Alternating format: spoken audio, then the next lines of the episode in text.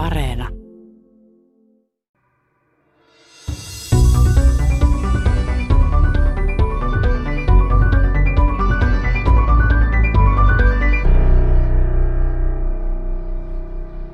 Jo hyvin pieni vauva reagoi siihen, katsooko muut ihmiset kohti vai ohi.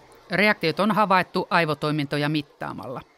Nähdyksi tulemisella täytyy olla suuri merkitys, koska ihmistaimeilla on kyky reagoida katseeseen heti alusta alkaen. Myös kouluikäinen ja isompikin ihminen haluaa tulla nähdyksi. Tiede Ykkönen pohtii sitä, mitä vauvan tai lapsen päässä tapahtuu, kun muut ihmiset katsovat silmiin tai katsovat ohi. Entä mitä vaikutusta nähdyksi tulemisella on lapsen kehitykselle? Lopuksi kuullaan katsekontaktin merkityksestä koululuokassa. Kasvatustieteen tohtori Eeva Haataja kertoo, kuinka opettaja tukee ja ohjailee oppilaitaan katseellaan ja kuinka sitten käy, kun ollaan etäkoulussa ja näyttöruudulla. Aluksi katseen merkitys otetaan syyniin Turun yliopiston neurotieteiden ja psykiatrian professori Hasse Carlsonin kanssa.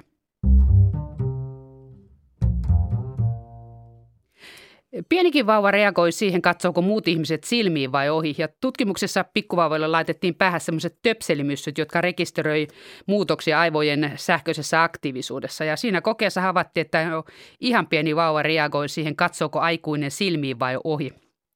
Mitä tämmöinen synnynnäinen valmius katsekontaktiin ja nähdyksi tulemiseen kertoo ihmislajista psykiatrian professori Hasse Carlson?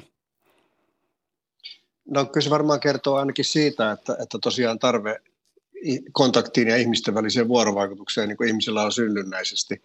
Mutta, mutta tota, ehkä se kertoo myöskin jotakin vähän tarkempaa aivoista, nimittäin näyttäisi olevan niin, että tuolla aivoissa, erityisesti niin tuolla ohimolohkon takaosan ja päälaenlohkon liittymäkohdassa tämmöisessä, tämmöisessä temporoparietalijunktiossa, niin kuin aktiivisuus aika paljon lisääntyy katsekontaktin aikana. Ja tämä on tämmöinen jonkinnäköinen mielen malliin tai, tai toisten mielen ymmärtämiseen liittyvä aivoalue, jossa myöskin yksi keskeinen välittäjä on oksitosiini. Eli täällä voi olla aika monenlaisia niin kuin, juttuja, joihin tämä vaikuttaa. Se ehkä vähitellen opettaa niin kuin lasta ymmärtämään muiden ihmisten niin kuin tarkoitusperiä ja intentioita ja ehkä ajatuksiakin, mutta vastaavasti se voi toimia myöskin tämmöisenä stressipuskurina sen oksitosiinivaikutuksensa kautta. Niin se oksitosiinihan vaikuttaa moneen muuhunkin kohtaan kuin tähän. Joo, ihan, ihan varmasti. Ja tota, niin kuin vaikuttaa myöskin muissa, muilla aivoalueilla, mutta jos ajattelin toksitosiinin moninaisia vaikutuksia, niin yksi keskeinenhän on se, että se tiedetään, että tämmöisissä positiivisissa tunnetiloissa ja, ja positiivisissa vuorovaikutustilanteissa niin oksitosiini erityisesti lisääntyy. se, se on tämmöisen niin kuin, jotenkin ihmisten väliseen kiintymykseen liittyvä neuropeptiidi, joka samalla sitten myöskin vähentää stressireaktioita. Eli se olisi niin jatko, jatkoajatellen elämässä hirveän hyödyllinen homma kehittää kunnon vireeseen. Mutta sitten kun vauvan ja pikkulapsen aivot on muovautuvaiset, enemmän muovautuvaiset kuin aikuisilla ja vanhoilla ihmisillä, ja siinähän käy niin, että aivoissa paljon käytetyt hermoyhteydet vahvistuu ja käyttämättömät surkastuu pois joutenpäiten olemasta. Niin miten tämä katsekontaktin ja, tai katsekontaktin puute vaikuttaa lapsen aivojen kehitykseen tai se aivojen muovautuvuuteen? Tuleeko siitä jotain pysyviä vaikutuksia päähän? No mun ymmärtääkseni tämä on asia, mistä ei mitään niin kuin kunnon pitkäaikaisseurantoja tai tuloksia ole niin kuin olemassa tällä hetkellä vielä, mutta varmasti voi tällä niin pikkusen spekuloida niin, että niin kuin totesit, niin aivothan niin kuin oppii toistojen kautta ja, ja tota, jos tavallaan siitä vuorovaikutuksesta puuttuu katsekontakti tästä on liian vähän, tai sitten jos siitä, jos siitä tulee jollakin tavalla niin kuin ennakoimatonta. Mä ajattelin tässä lähinnä sellaista tilannetta, missä – missä esimerkiksi vanhempi itse on kiinni omassa kännykässä ja se katseeseen ja, ja kasvojen ilmeisiin liittyvä vuorovaikutus jotenkin häiriintyy siitä tai, tai, tai se ei ole ennustettavissa, jos vanhempi niin kuin, somettaa tai vastaa sähköposteihin tai tekstiviesteihin niin kuin jotenkin sillä lapsen kannalta täysin niin kuin, arvaamattomasti, niin, niin voi, voi ajatella, että sillä pitkässä juoksussa voi olla myöskin aivojen kehitykseen ja ehkä nimenomaan tämmöisiin niin sosiaalisen vuorovaikutuksen ja sosiaalisiin taitoihin liittyvien tota, ilmiöiden kehityksen kannalta niin kuin negatiivisia vaikutuksia. Siis onko sitten ihan hirveän tärkeää pikkulapselle, että se olisi niin kuin jollain lailla selvät sävelet, että silloin olisi melkein niin kuin lukujärjestys, miten se päivä menee? Toihan vaikuttaa vähän no, siltä. No, no tota, en, en osaa sanoa, että onko luku, lukujärjestys paras mahdollinen tapa. Lainausmerkeissä. Mutta, mutta, No se on joo, ehkä, ehkä lainausmerkissä juuri niin, että kyllä varmaan täytyy olla sellainen tietty niin kuin rytmisyys ja toistot ja tietyt asiat niin kuin toistuu samalla tavalla. Tai vähintäänkin niin, että ne, ne ilmiöt on, on sen lapsenkin kannalta niin kuin ennakoitavia ja ymmärrettäviä.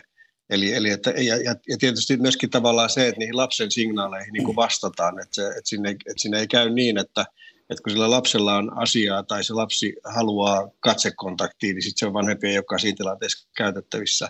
Mutta mut tietysti täytyy samaan aikaan sanoa, että kyllähän tässä puhutaan sitten niinku isoista niinku aikamittakaavoista myöskin, että eihän nämä muutokset ja tämmöiset ilmiöt nyt sitten niinku tietenkään hetkessä tapahdu, mutta mut voi kuvitella, että jos tämä on niinku toistuvaa ja jatkuu vuosikaupalla tai, tai pitkiä aikoja, niin, niin ehkä se sitten voi haitata aivojen kehitystä.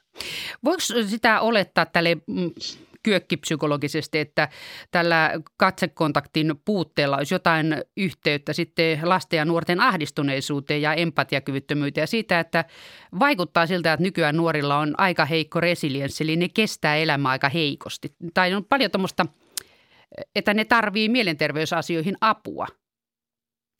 Niin, joo, siis se on varmaan selvää, että, tota, että apua haetaan paljon enemmän kuin vaikka parikymmentä vuotta sitten – ja sitä on spekuloitu, että johtuuko se siitä, että, että tota, niin kuin vaan avun tarpeen kynnys on vähentynyt. Se on varmaan yksi tekijä siinä, mutta kyllä, kyllä mulla on vahvasti se käsitys myöskin, jos katsoo tutkimuksia sekä kotimaisia että kansainvälisiä, että, että tämän tyyppisten häiriöiden määrä niin kuin nuorilla on lisääntynyt.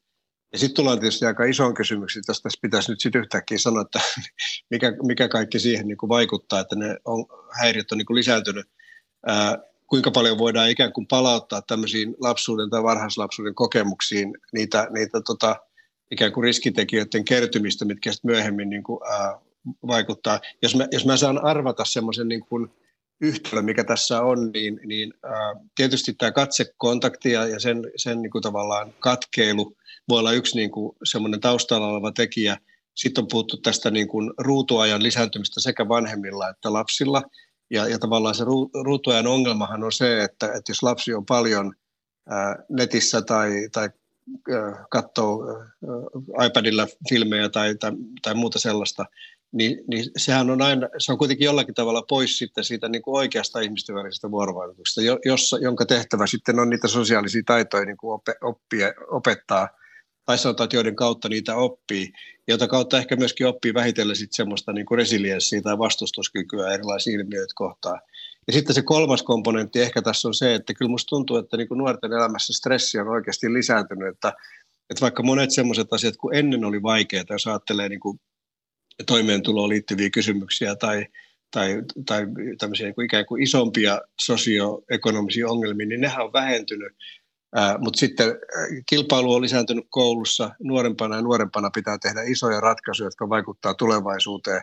Ja ne tulee, ne tulee juuri väärään aikaan. Eli silloin, kun aivot on toisessa tämmöisessä niin kuin plastisuusikkunassa, eli, eli murrosiassa, jolloin, jolloin tota, hormonit rupeaa jylläämään ja aivojen, niin kuin tuossa alussa totesit, niitä, niitä käyttämättömiä hermoyhteyksiä katkotaan. Se vie paljon energiaa, nuoret tarvitsevat paljon unta. Ja jos, jos siinä tilanteessa, kun ehkä aivot toimii kaikkein huonommin kokonaisuuden kannalta, niin silloin pitäisi päättää, että rupeako insinööriksi vai putkimieheksi vai lääkäriksi niin kuin isona. Ni, niin tämä koko yhtälö minusta niin on vähän johtanut siihen, että, tota, että ne häiriöt lisääntyy.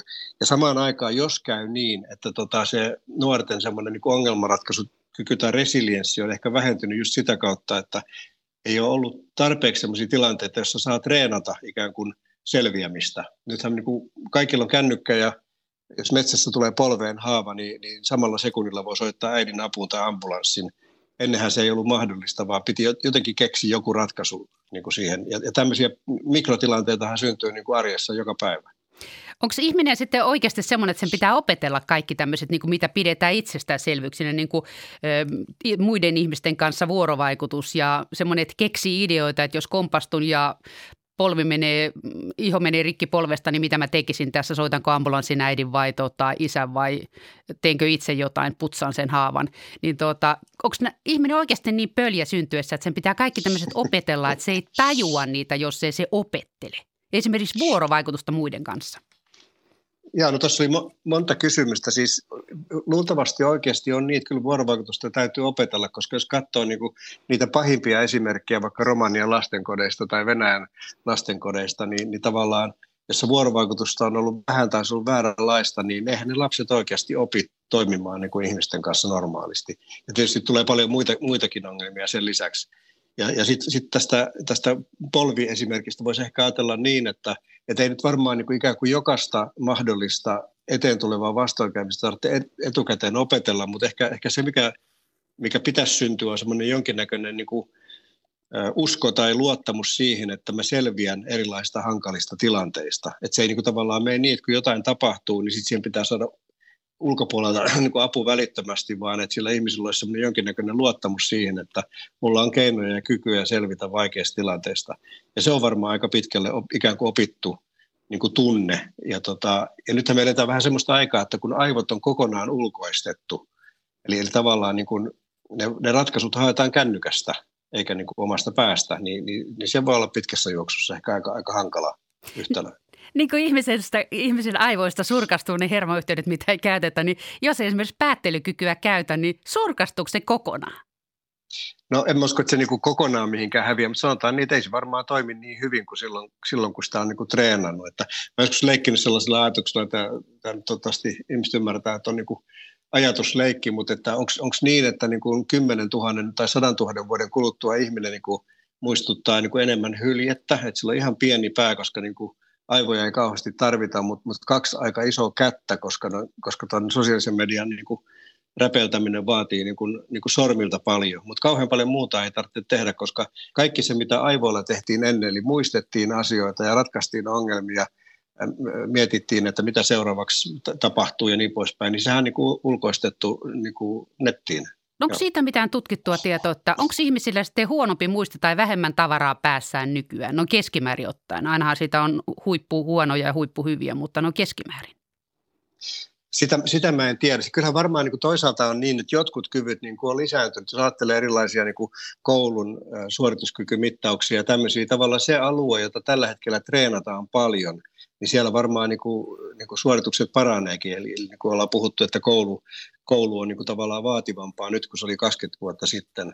Et, et se, että onko niin kuin, kuinka paljon esimerkiksi muisti, muisti muistin käyttö on vähentynyt tai kuinka paljon se näkyy ihmisten suorituskyvyssä, niin mä en tiedä, onko sitä niin kuin kukaan kunnolla, kunnolla tutkinut. Ja, ja, ja tavallaan mehän ollaan nyt tämmöisen niin kuin globaalin ää, ihmiskokeen alussa vasta nyt, että jos ajattelee, että ei nyt, tätä aikaa vielä hirveän kauan on ollut, jolloin ihmisillä on niin kuin internetyhteys ja kaikilla mobiililaitteita ja niin poispäin. Eli ehkä se näkyy sitten muutaman kymmenen vuoden kuluttua. No tässä palattiin taas nyt se kouluun, niin tota, millä perusteella näitä kouluudistuksia on tehty, että semmoinen murrosian kuohuissa oleva hormonipäinen nuori, sen pitäisi ratkaista niin kuin siinä vaiheessa 5-16-vuotiaana se loppuelämänsä, että mitä hän meinaa opiskella lukion aikana tai me, mihin meinaa mennä, niin 5-16-vuotiaana pitää päättää tämmöinen asia, mikä vaikuttaa koko loppuelämäksi. Niin, niin mitä järkeä tämmöisissä kouluudistuksissa on tehty, että se on siihen väliin lykätty se päätöksenteko? Siihen mä en osaa vastata, kun mä en tiedä kuka ja millä perusteella niitä päätöksiä on tehty, mutta tämmöisen niin kuin aivotutkijan kannalta niin kuin, musta se on ehkä kaikkein huonoin kohta tehdä niin kuin ikään kuin tämän tyyppisiä ratkaisuja. Että se, siihen tavallaan toista liittyy semmoinen harha, että, että sen ikäinen ihminen on hyvin niin kuin itseohjautuva, että hän voi valita erilaisia koulutustarjottimia tai mitä, mitä ne on. Se on, se on niin kuin eka virhe, ja, ja sitten toinen tavallaan on just se, että, että aivot toimisivat sellaisessa tilanteessa niin ennakoivasti, että, että, että siinä, siinä tilanteessa niin olisi mahdollista lähteä niin kuin erilaisia ammattiin liittyviä tulevaisuusskenaarioita ja muita, muita niin kuin miettimään. En mä tiedä, kuinka tässä on takana niin kuin toista se semmoinen ajattelu, joka liittyy siihen, että, että ihmiset ja nuoret ihmiset pitää mahdollisimman nopeasti saada koulutusputken läpi työelämään tuottamaan niin kuin lisää bruttokansantuotetta – että, onko, onko tavallaan se se tausta vai, vai onko se vain niin, että, että, että niissä uudistuksissa ei ole tämmöistä niin kuin kehityspsykologista tai kehitysneurobiologista niin kuin osaamista ollut mukana, en, en mä osaa sanoa. Sehän meni, joka tapauksessa se on jo käytännössä näkyy, että se meni metsään tämmöiset systeemit, koska tota, alle kolmekymppisissä sairaseläkkeen, siis sairaseläke alle kolmekymppisillä, niin erittäin keulilla siellä on syynä mielenterveyden ongelmat, niin eikö tämä nyt kerro jo, että huonoilla jäljillä ollaan, psykiatrian professori Hasse Carlson? Joo, joo siis tota, niin kuin juuri, juurikin tämä, mistä jo aikaisemmin puhuttiin, että tässä, tässä yhteydessä on varmaan hyvin monta komponenttia ja, ja kuinka, suuri, kuinka, kuinka iso rooli siinä niin kuin koulu ja, ja, ja kouluuudistukset niin kuin, ö, näyttelee, niin sitä on tietysti vaikea mennä sanomaan, mutta, mutta ehkä, ehkä, ehkä, tämä, ehkä tässä jonkinlaisten häytyskellojen pitäisi soida siinä suhteessa, että jollakin tavalla ne asiat, mitkä tällä hetkellä lasten ja nuorten niin kuin kehitystä ohjaa, niin niissä on jotakin, mikä on pikkusen niin kuin väärillä raiteilla, kun samaan aikaan, kun hirveän monet muut asiat yhteiskunnassa menee parempaan suuntaan ja ihmisten terveydentila paranee ja niin poispäin, pitkäikäisyys lisääntyy, niin, niin nuorten mielenterveysongelmien niin kuin lisääntyminen on, on aivan niin kuin silmin nähtävää. Mä millään muulla alalla tällä hetkellä palvelujen tarve ei niin kuin lisännyt niin paljon kuin psykiatriassa ja ehkä erityisesti nuorisopsykiatriassa. No sitten toinen tämmöinen juttu, minkä minä maallikkona voisin tähän katseen puutteeseen sotkea, on huomion kipeys. Kun nykyään se huomion kipeys näkyy sekä koululuokissa että kaikissa TV-tuuteissa, että nuorilla on hirveä hinku julkisuuteen. Ne täyttää sitten tuossa täysikäisinä ollessaan, ne täyttää BB-talot ja Exat rannalla ynnä muut, niin paikataanko tällä julkisuuden tavoittelulla sitä, että on lapsena jäänyt liian vähälle huomiolle, että on jäänyt vaille niitä katsekontakteja?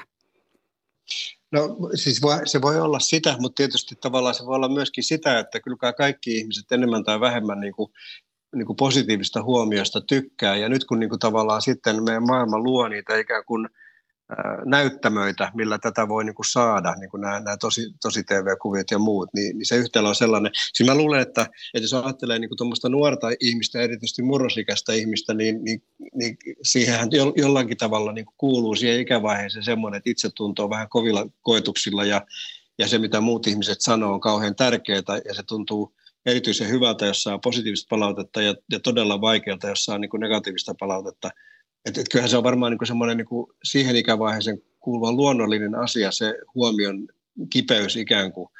Ää, ja, sit, ja nyt, nyt sitten kysymys on se, että okei, että on, jääkö se niin kuin päälle sen takia, että lapsena ei ole saanut tarpeeksi niin kuin positiivista huomiota tai positiivista vuorovaikutusta, vai onko se myöskin niin, että se vaihe tavallaan niin kuin pitkittyy sen takia, että – että meidän teknologia ja, ja tota, televisiot ja erilaiset kaupalliset kanavat luo mahdollisuuksia siihen, että ihmiset voi niin ikään kuin ylläpitää tällaista äh, vähän niin kuin illuusiota, että pitää olla koko ajan nä- näkyvillä ja, ja sitten ehkä tulee myöskin tehtyä sellaisia asioita, joita sitten 30 vuoden kuluttua voi, voi ehkä sitten pitää typeränä tai, tai joutua katumaan.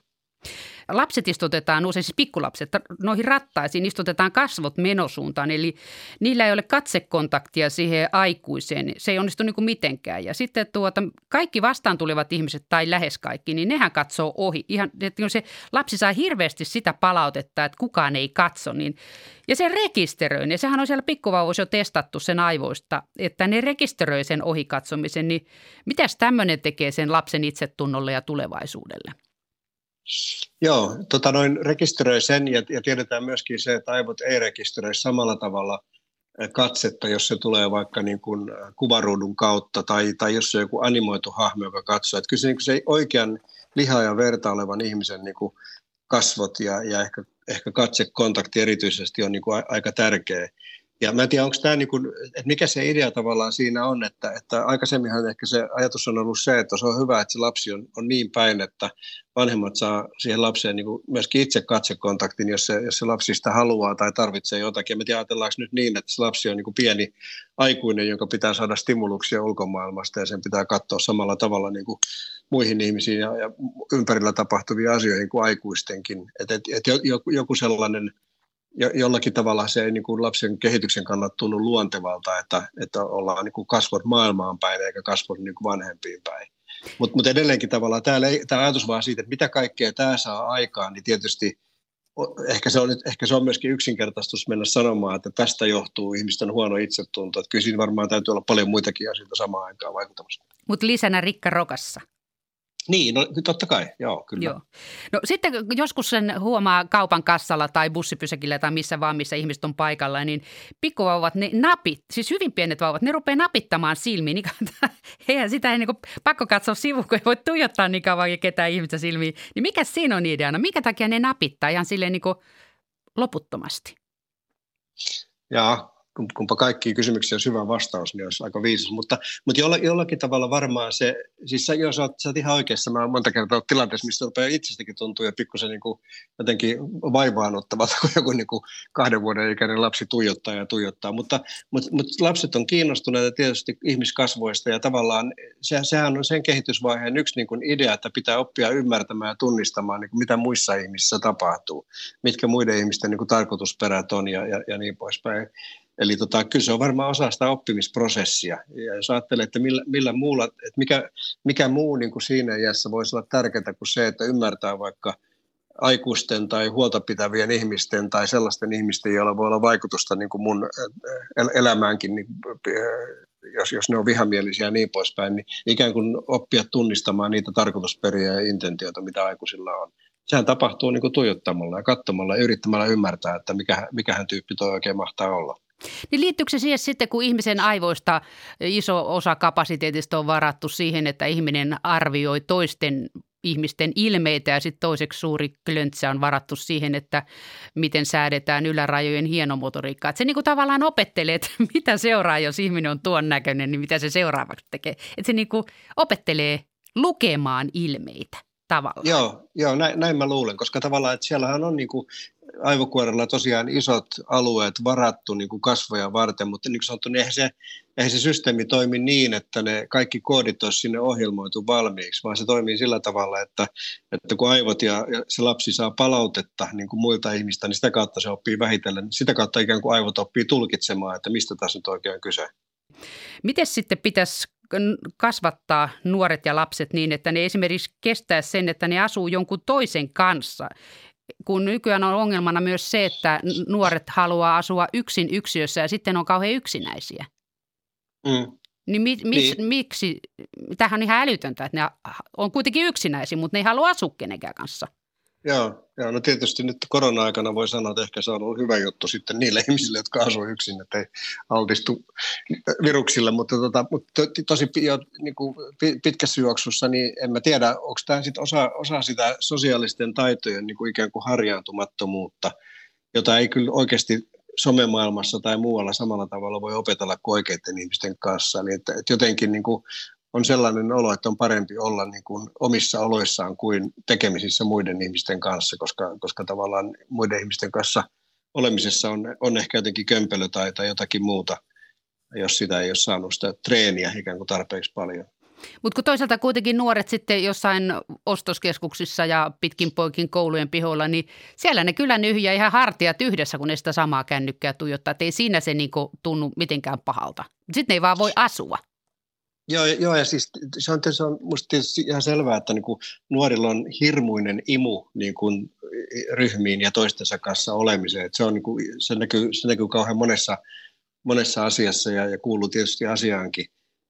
Ja se voi olla, että se on helpompaa silloin, jos ne on kavereita, jotka tunnetaan, ja, ja, ja tota, jos ne ennen, niin kuin ennen oli, ne oli niin kuin samalla luokalla tai muuta. Mutta ehkä se pointti tässä nyt on jotenkin se, että onko se niin, että samantyyppisiä ryhmiä ei niin, kuin niin helposti synny enää, jos tota, sä oot lukiossa niin, että se, se, sulla ei ole niin kuin luokkakavereita, vaan sä valitset erilaisia niin kuin oppiaineita, että opettajat ei tunne sua.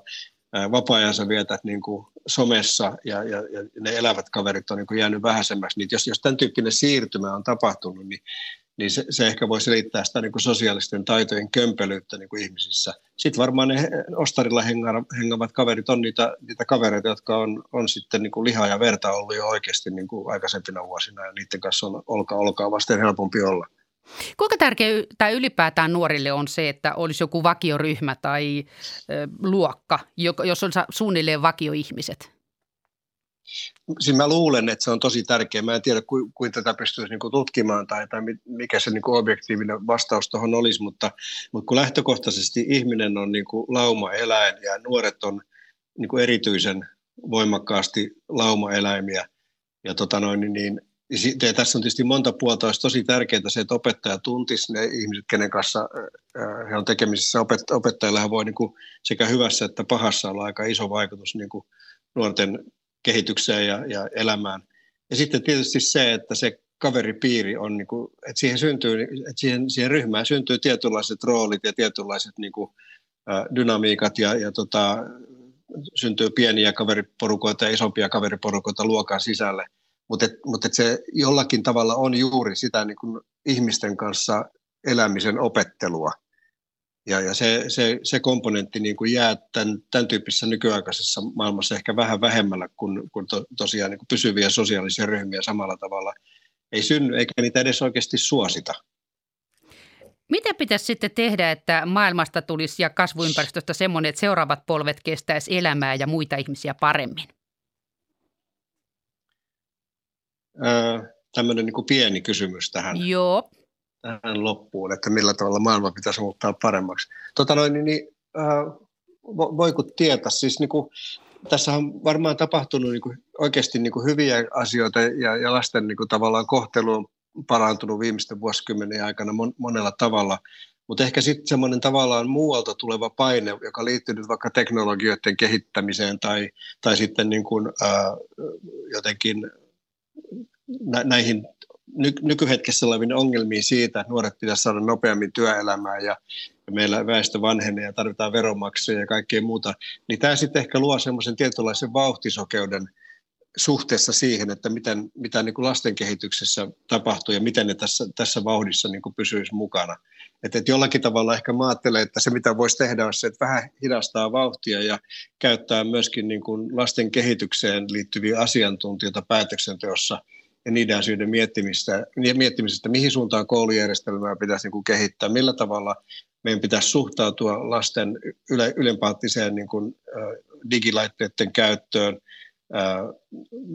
millä tavalla erilaisten niin kuin ryhmien muodostamista pitäisi tukea ja, ja niin poispäin. Tässä on varmaan hirveän monta komponenttia, eli emme pysty kyllä tähän mitään niin kuin kauhean viisasta yhtä vastausta antamaan, mutta, mutta ehkä se, että, että, että ne ihmiset, kun lastenkin sitä tietää, voisi olla enemmän mukana niin kuin päätöksenteossa.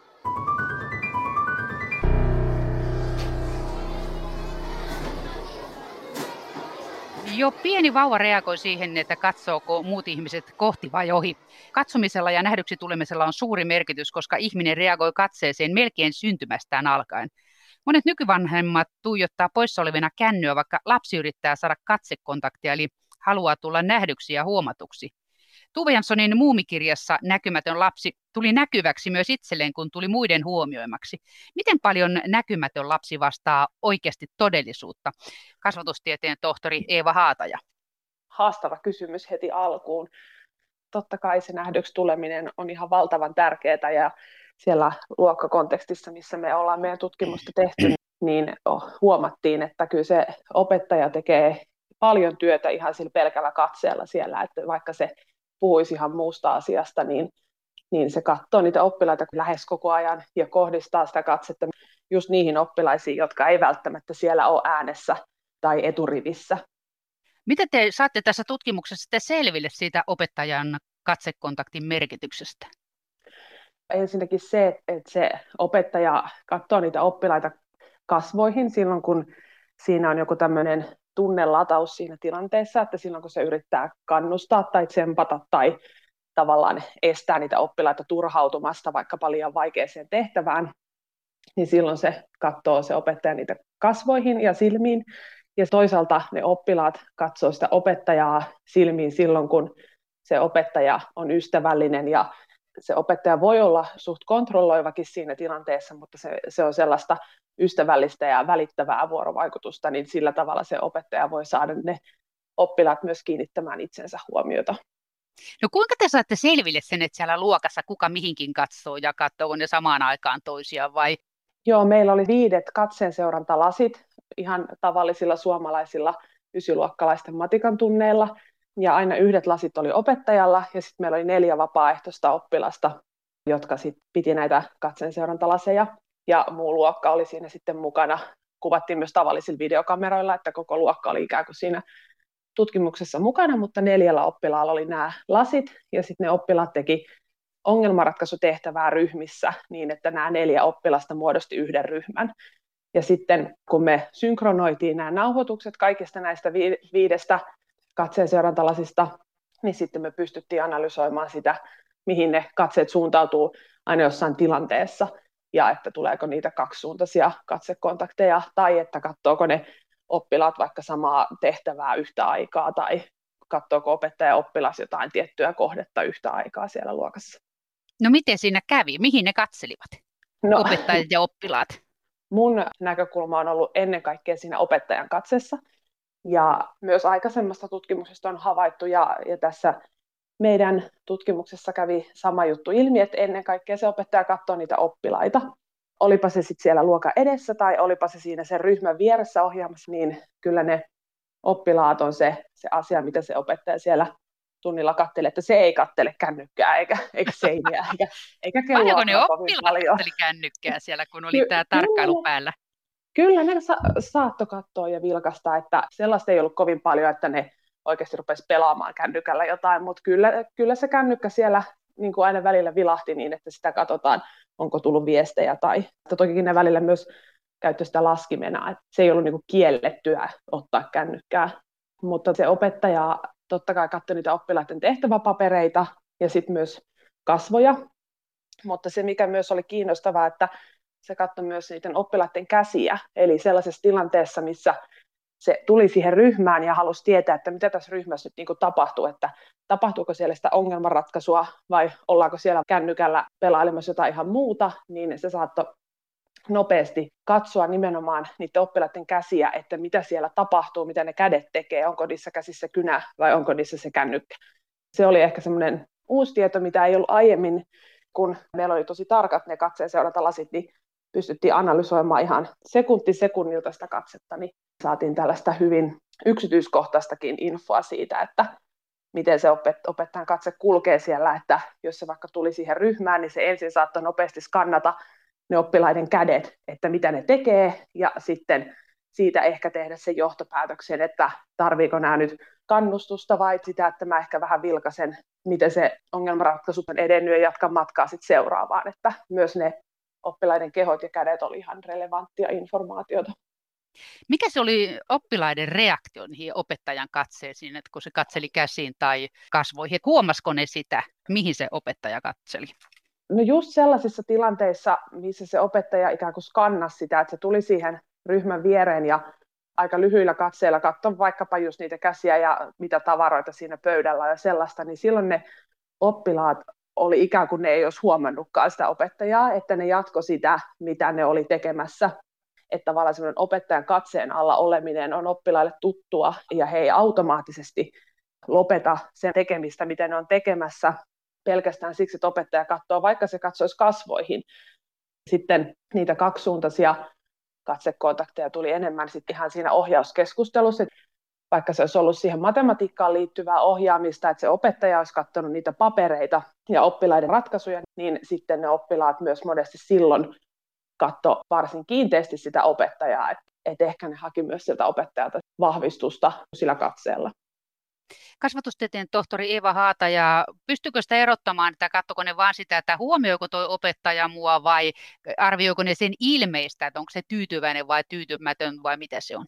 Mä en ole analysoinut niitä ilmeitä, että yksi haaste tavallaan tässä katseen seurannassa on se, että kun on, niillä on ne katseen lasit, niin ilmeiden analysoiminen voi olla haastavaa, koska ne lasit niin peittää osan kasvoista mutta kun mä analysoin ylipäätään sitä nonverbaalia vuorovaikutusta ja opettajan välittämää ystävällisyyttä, niin niissä näkyy just se, että mitä ystävällisempi se opettaja oli, niin sitä todennäköisemmin ne oppilaat katsoi sitä opettajaa aktiivisesti ja aloitti niitä katsekontakteja. Mutta jos se opettaja oli semmoinen kontrolloiva tai antoi selkeitä ohjeita tai käskyjä, niin se taas riippui, oliko sellaiset oppilaat, että ne halusi tehdä sitä tehtävää, ne oli innokkaita ja osaavia, niin ne katsoi opettajaa silloinkin, vaikka se opettaja olisi antanut selkeitä ohjeita ja käskyjä, oli dominoiva, mutta sitten taas toisella opettajalla, jonka oppilaat ei ehkä ollut niin innostuneita tuosta tehtävästä, niin sitten ne taas sit selkeämmin vältteli sit sitä opettajan katsetta silloin, jos se opettaja joutui niitä komentamaan, että nyt ruvetkaa hommiin, niin saattavat katsoa tietoisesti poispäin.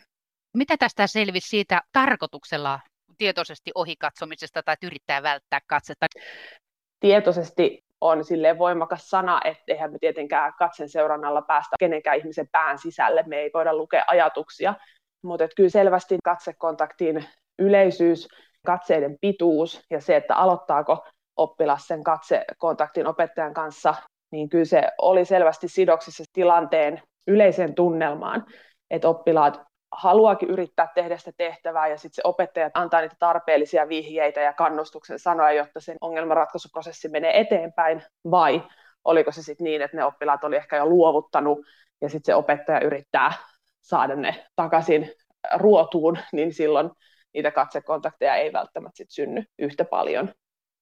No onko täällä niin jotain käytännössä semmoisia konsteja, että opettajat voisivat käyttää niitä jatkossa hyödyksi opetuksessaan? No yksi ainakin on just se, että, ja se ei tule pelkästään tästä tutkimuksesta, vaan myös yhdistettynä aikaisempaan tietoon, on just se oppilaiden yhteisen tarkkaavuuden suuntaaminen, eli se, että saisi ne oppilaat katsomaan relevantteja asioita siinä tilanteessa niin, että se oppiminen voisi edetä ettei tavallaan se, siitä jää kiinni se ryhmän onnistuminen, että ne ei osaa kiinnittää huomiota oikeisiin asioihin. Että ihan sellaista katso tänne päin tyyppistä ohjausta voi olla, että tarvii noinkin isot oppilaat.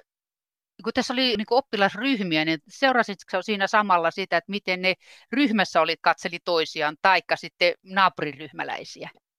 Joo, kollegat on sitä enemmänkin tutkinut, että niin katseita niihin yhteisiin relevantteihin kohteisiin kyllä sitä siellä tapahtuu ja myös aikaisempi tutkimus osoittaa, että se on oleellista sen onnistumisen kannalta ja että kyllä ne paljon kattelee niitä kavereita siellä ja siinä totta kai vaikuttaa myös ne sosiaaliset rakenteet, että kuka on kenenkin kaveri ja haluatko sä olla siinä samassa ryhmässä sen, sen tyypin kanssa, että kuinka paljon sä katot sitä vai välttelet sä sitten katsetta. Kuinka paljon tutkimuksessa vaikuttaa se, että mikä se oppiaine on, kun matematiikkahan monet pitää vaikeana? Tai jos se sattuisi olemaan joku helpompi aihe, niin luulet että tulisi eri tuloksia siitä, miten paljon siinä tulee katsekontakteja opettajan kanssa tai keskenään niillä niin. oppilailla? Niin. Siis tämä on tosi kiinnostava kysymys, mutta just se, miksi matikka tässä valikoitunut siihen, on just se, että se on oppiaine, johon liittyy paljon tunteita tavallaan, mutta sitten myös se, että tässä meidän tehtävät, se oli semmoinen geometrinen ongelmanratkaisutehtävä, että siinä piti nimenomaan piirtää ne ratkaisut paperiin, että ne oli piirroksia, jolloin tavallaan se katseen merkitys on isompi kuin sit, jos olisi joku musiikin tunti, missä vaikka laulettaisiin, koska sä voit tehdä sen vaikka silmät kiinni ja olla täysillä mukana. Mutta kyllä mä luulen, että ne oppilaiden väliset ja opettajan ja oppilaan väliset katseet, niin se on enemmänkin kyse juuri sen opettajan ja niiden oppilaiden välisestä vuorovaikutuksesta kuin sit siitä, että mikä oppiaine se on. Et Miten Mutta, nämä opettajat ja oppilaat valittiin? Millä perusteella? Kun katsetta on paljon tutkittu ja katseen seuranta on tehty vuosikymmenet, mutta sitä on tehty lähinnä laboratorio-olosuhteissa. Ja me haluttiin mennä oikeisiin luokkahuoneisiin. Siellä sattuu ja tapahtuu kaikenlaista. Niin sen takia me haluttiin, että kaikki sellaiset asiat, jotka me voidaan kontrolloida, on kontrolloitu. Eli sama luokkaaste, sama tehtävä, ja meillä oli myös aika tarkkaan kerrottu opettajalle, että miten se tehtävä pitää ohjeistaa. Ja... Olot tuli samanlaiset. Niin, just niin. Ja tietysti vapaaehtoisuus oli tosi tärkeä. Ja sitten siitä luokasta pyydettiin ne neljä vapaaehtoista tähän katseen seurantalasien pitämiseen. Niin siinä pyrittiin vähän saamaan sitä vaihtelua, että kaikki ei olisi niitä supermatikan osaajia välttämättä, vaan siellä olisi vähän erilaisia oppilaita niin kuin sekä matikan taidolta että että taustaltaan, että vähän pyrittiin että siihen, että ne koulut olisi vähän erilaisilta alueilta. Mikä on sun käsityksessä siitä, että mihin katseen tai ohikatsomisen teho perustuu? Se on niin fundamentaalista niin kuin ihmisyydelle, niin kyllä se varmasti tulee ihan siitä, että ihminen niin kuin jäsentää omaa minuuttaan toisten ihmisten kautta. Että kun se vauvalla on tosi tärkeää se katsotuksi tuleminen ja jo selvästi alle vuoden ikäinen oppii katsomaan sinne suuntaan, minne häntä hoitava aikuinen katsoo, että ennen kuin vauva osaa mitään puhua, niin se osaa oppia ikään kuin kulttuurisesti relevantteja asioita seuraamalla aikuisen katsetta. Sitten se, että sun katseeseen vastataan, niin kyllähän se on sille vauvalle viesti siitä, että, että sut on nyt huomattu ja sä olet olemassa. Ja kyllä mä näkisin, että se menee ihan sinne niin kuin luihin ja ytimiin siinä, että ihminen rakentaa sitä omaa minäkuvaansa sitä kautta, että muut hänet näkee ja huomaa. Miten arvioit, että tähän vaikuttaa se, että jos pikkulapsesta alkaen on sellaisten aikuisten ympäröimä, että ne katselee vain kännykkä. Että kyllä ne sitten jotain mumisee, joo joo, niin, niin mm. niin mm, mutta ne tuijottaa sitä kännykkää. Niin, vauvakinhan voi masentua, että jos sua ei huomata tai sun viesteihin ja hienovaraisiin yrityksiin olla vuorovaikutuksessa, ei vastata, olipa se syy sitten kännykkä tai että voihan se aikuinenkin olla vaikka masentunut ja sille ei kerta kaikkiaan ole voimavaroja. Että kyllähän katse on hirveän voimakas, että silloin kun meillä on hyvä suhde johonkin ihmiseen, niin me halutaan katsoa sitä tosi paljon ja on helppo katsoa sitä ihmistä silmiin, mutta eipä tarvitse tavallaan kummonen kariita olla, että sitä itsekin alkaa huomaamattaan niin vältellä sitä katsetta tai jos on väsynyt, niin haluaa ehkä vetäytyä siitä katsekontaktista onko siitä mitään tietoa tässä vaiheessa vielä, että miten nämä etäyhteydet, nyt korona-aikana on toista vuotta olla jo menossa etäyhteyksien varassa, niin mm. kuinka tämmöinen sitten vaikuttaa, että oikeasti ei näe ihmisiä, ja jos se on siellä ruudullakin, niin se katse ei kohdistu niihin vastaanottajiin, se Jep. kohdistuu se kännykän tai tietokoneen kameraan, se ei välttämättä niin kohtaa sen toisen osapuolen katsetta niin kuin mitenkään tutkimusta en tiedä, että olisi vielä tästä tullut, mutta kyllähän se varmasti vaikuttaa kerran tutkijakollegan kanssa kokeiltiin, että onko edes mahdollista vaikkapa Zoomissa katsoa toista silmiin, niin että se katsoo sua silmiin, niin ainakaan me ei siinä onnistuttu. Et ilmeisesti niissä on myös jotkut algoritmit, jotka yrittää korjata sitä katsetta, niin että se näyttäisi, että sä katsot silmiä, ja sitten se aina vähän vinksottaa. Mutta kyllähän se ja sitten just se huomaaminen, että jos sulla on se vaikkapa ujo oppilas tai oppilas, joka jostain syystä ei saa kysyttyä apua esimerkiksi, niin ainakin siinä meidän aineistossa näkyy, että, että kyllä se opettaja sinne takarivinkin monesti katteli ja saattoi niin lyhyellä katsekontaktilla viestiä jollekin oppilaalle, että mä oon sut huomannut, tai että mä oon kohta tulossa sun luokse, tai että tämä asia koskee sua, että voisi olla myös vähän sellainen kontrolloivakin, että hei takapenkkiläiset, että puhun myös teille, niin, niin semmoiset katseet tietenkin jää kokonaan pois etäyhteyksissä, että monet nuoret on kokenut hyvin kuormittavana tämän etäopiskeluajan ja kokenut yksinäisyyttä. Se on tosi kiinnostavaa. Koetaan yksinäisyyttä, vaikka yksikään ihminen sun elämästä ei ole sinällään mihinkään kadonnut.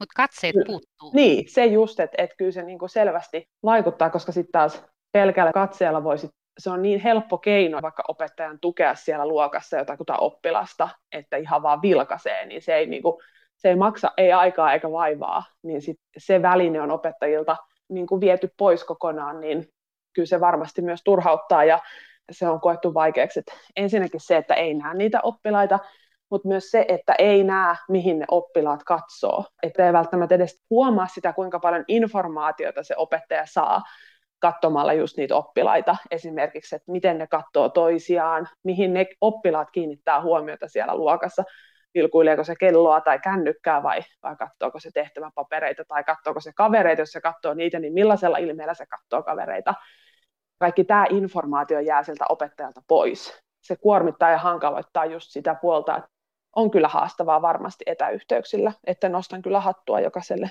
opettajalle, joka sitä tänä päivänä tekee, ja jokaiselle oppilaalle, joka opiskelee ruudun toisella puolella. Mutta tässä etäopiskeluhommassa siinähän on sama toisinpäin, että oppilailta puuttuu myös semmoinen palautejärjestelmä, kun ei näe sen opettajan ilmeitä, siis jotka olisi niinku niin. todellisia, vaan se katsoo kameraa se opettaja. Kyllä, niin se on just näin, ja vaikka ne oppilaatkin pitäisi ne omat kamerat päällä, niin se opettaja ei pysty luomaan sitä sellaista katsekontaktia, tai minä en ainakaan osaa tehdä, niin jos joku osaa, niin hieno juttu. Ehkä tämä on tuonut tähän digiaikaan myös sitä, moni on huomannut, kuinka paljon kaipaa kasvokkaista vuorovaikutusta.